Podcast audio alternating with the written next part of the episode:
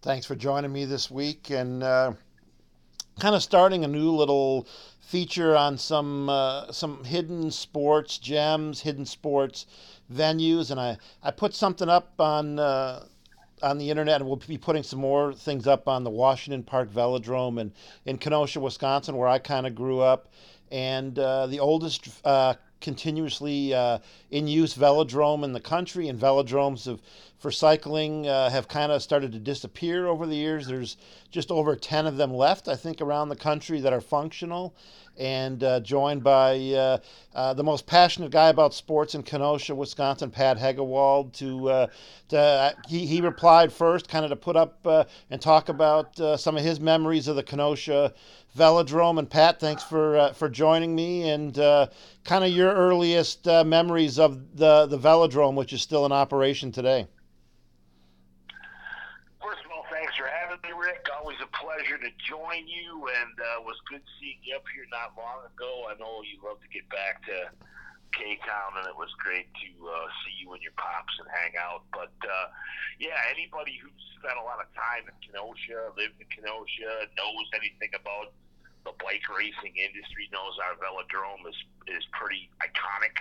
Um, bike races in Kenosha go back forever from when I was a kid, and way, way, way back. I guess giving it some historical context, uh, my wife's uh, grandfather, George Thomas, um, essentially would drag a fence around behind his pickup truck, and he was one of the certainly not the only because I think there's a lot of people in Kenosha who kind of fight back and forth on who was like the original founding fathers, but and I want to give them all their credit, but I know my wife's grandfather, a gentleman named George Thomas, and his two sons were Bobby Thomas and George Corky Thomas, and they were kind of you know on the forefront uh, in the in the 20s essentially.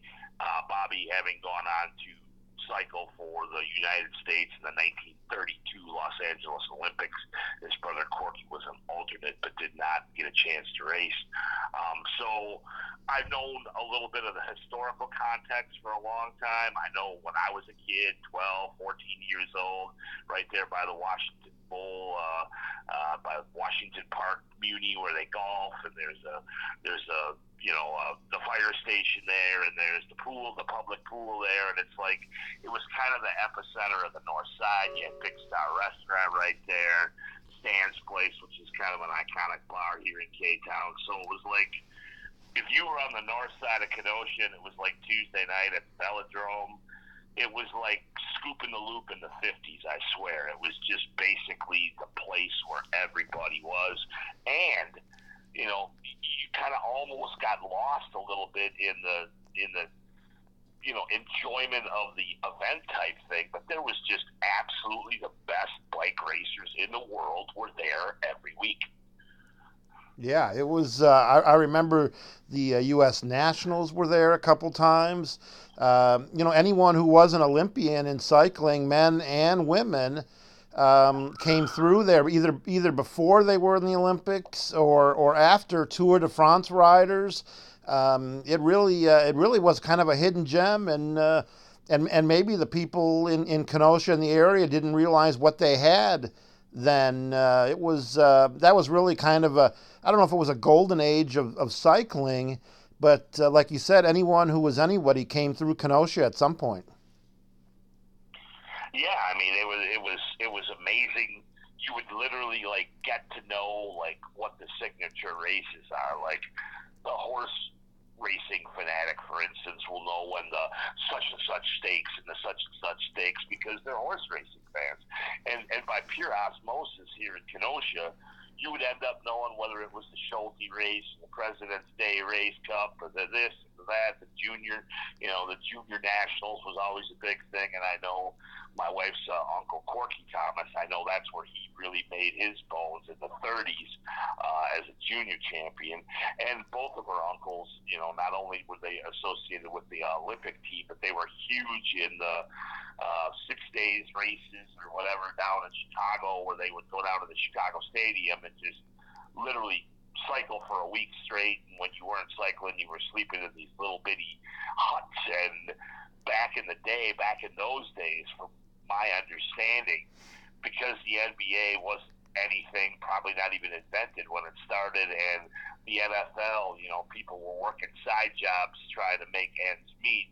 The only people that made more than professional bike racers back in those days were either professional baseball players or professional wrestlers. Yeah, the wrestlers. Bike racers were right up there with the top of, of the top regarding being paid as professional bike racers. So it's always kind of been enacted into our DNA here at my house just because my wife's family are, are legends in, in the business, but it's just kind of built into your DNA as a Kenosian that you were over there eating a 50 cent crappy hot dog on the side of the hill and drinking a half warm cup of Mountain Dew and watching the bike racers race because that's just what you did in the middle of the summer in K Town, Wisconsin you make it sound so glamorous, Pat. But uh, we're with uh, we're with Pat Hegewald talking uh, bike racing in Kenosha and the the Velodrome, which I visited uh, when I was there a few weeks ago. It uh, the venue is in great shape. It looks uh, it, it's clean. It looks great. It looks like it's ready for for a great summer of of racing, and it's the only uh, operating velodrome left in the state of Wisconsin. So uh, uh, I'm sure it's drawing people from from all over the area. And does does Kenosha do a good enough job, Pat, promoting it that they have this great venue? I mean, I mean, I look on the internet and there's you know a few blurbs about it, but uh, it's uh, to uh, to cycling enthusiasts and cyclists. It's really kind of a kind of a mini mecca to to go to. Do, does you know, do they promote it properly? Do you think? Well, you know, I, I would say back in our day when it was like the place to be, I truly believe that the promotion came from within the organization itself far more than it came from the city of Kenosha. And then we went through a dark time where there really wasn't anything going on at all there, or not much going on there at all. And the shape of the track, it never ever like you know, didn't have like trees growing out of the middle of the track or anything crazy like that. But it really wasn't kept up to be the pristine world class velodrome that, that it always has been.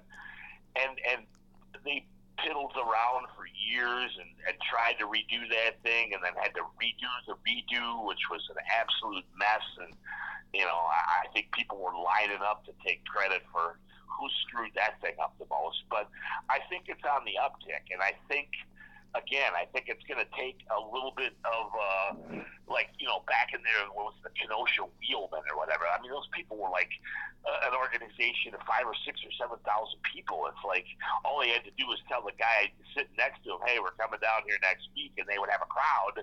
Whereas now it's kind of got to be generated just a little bit more. And, and I don't know that the city of Kenosha has ever really done a great job with it. It's the people that have like call that place home that I've always done a great job with it. And when they kind of went off the rails and just plain and simply weren't as involved as they were in the past, it, it, it kind of left the marketing in, in a lurch and I think it's on the uptick. I know, like my daughter's best buddy growing up, Beth Inglis, she was, you know, all of her and her sisters and brothers were great racers here. She ended up going down to Marian in Indiana as a D1 bike racing scholarship. They have one of the velodromes. I talked to Steve Brunner, and he's out in Colorado Springs, and I yep. know there, Colorado's got a couple of nice ones out there. So it's like it's kind of cool because once you have exposure to a velodrome and, and, and know what it is and kind of know what you're talking about, it seems like they kind of find you as much as you have to go search them out. They're just, oh, everybody knows those, and it's because we have one here in town. But to your point, I think the city could do a lot more. But that thing has always kind of been internally driven, literally all the way back to the days of my wife's grandpa and uncles, and you know names like Sparks and you know Don Gill and and and that, all that kind of stuff. The Venturas, everybody who's really been a big part of it, have always kind of been their best own promoters. Yeah, that's how it is with a with a lot of sports. You find local uh, local venues, iconic venues. Yeah, there's there's some iconic velodromes left in the country. You mentioned them, and uh, to me, there's almost no more exciting sport in the Olympics than the uh, the velodrome cycling that they show on uh, on television. It's uh, it's it's fun to watch in person, but it's uh, almost equally as as exciting to watch on television, and it kind of the sport kind of reaches a, a crescendo when the when the Olympics come up, and that's coming up in in in a couple months. So uh, yeah, it's uh, it's one of my favorite venues. I was glad to see it in such great shape, and uh, I remember sitting out on the on the hill getting bit up by mosquitoes uh, in June and July, and I'm sure there'll be some other people uh, reliving that this summer. Oh, absolutely, and you know it's, it's great to see the bodies back because you know it's like uh, we all get older and you drive down that way and it was like it would be a night where you would expect it a day you know similar to day like we're enjoying it's the sun is shining and you know why wouldn't you be out enjoying the elements? And and you drive by there and there for a while it was like man i wonder if they're ever going to do anything with that thing again or you think that thing will ever become popular again? And it's good that it's coming back and it's good that you know you'll be cruising around on a saturday afternoon and it'll either be a you know, a, team of people that are practicing, or almost looks like an exhibition of some sort going on, or there's somebody tooling around in the infield doing something. And it's like, those are all good positive signs. It doesn't necessarily have to be the full blown right. Schulte race where everybody's going crazy. Just, you know, having more and more bodies there, and then and, you know leads to maybe more people pulling their own bike out there. I mean, you know as well as anybody when you get around to that last lap and you've got the best people in the world out there, and one of them's hanging up high, and the other one, and when they're hanging down low, and they're rolling about you know a half a mile an hour, and then bam, there they go, and it's like if you don't think that that's cool competition at its finest, well, I don't want to know you because let me tell you what, that, those those were the coolest. You, the first time you see it, it's like, oh wow, what are they doing out there? It's like dueling bicycle races. Yeah. These people are the best of the best that just sit there and hover, and then then they're gone, and it, it's really like nothing anyone's ever seen. And you really, like you said very well when we started, it's like unless you've seen it, you really got to see it because it's it's worth checking out. Yeah, really exciting to watch in person. And the, the sitting up on the hill there, up high on the hill, the sight lines are uh, um, the, probably the, one of the best viewing velodromes uh, in, in the world. So, uh, yeah, get out there and, and enjoy it. No matter uh, if uh, if it's kids or adults or men or women, uh, it's definitely something to to appreciate. And especially now that we can get back out and, and watch live sports. And I know that you're excited about that, Pat. And just uh, as always, keep me informed of anything going on. And uh, great seeing you, and always great talking to you. Yeah, and you gotta you gotta say one more thing for the road, and that is to all my dons, like we've done in the past, the inside of the velodrome, absolutely one of the great Turkey Bowl football game football fields of all time. I mean, we're talking about a world class venue you're talking about a world class Turkey Bowl venue as well. So never ever forget the greatness of uh, the multi uses of the Kenosha Velodrome. But absolute pleasure, Rick, of all times. And, uh, you know, anytime anything comes up K Town, you know I'm here. I know you're my man. Appreciate it, Pat. All right, sir.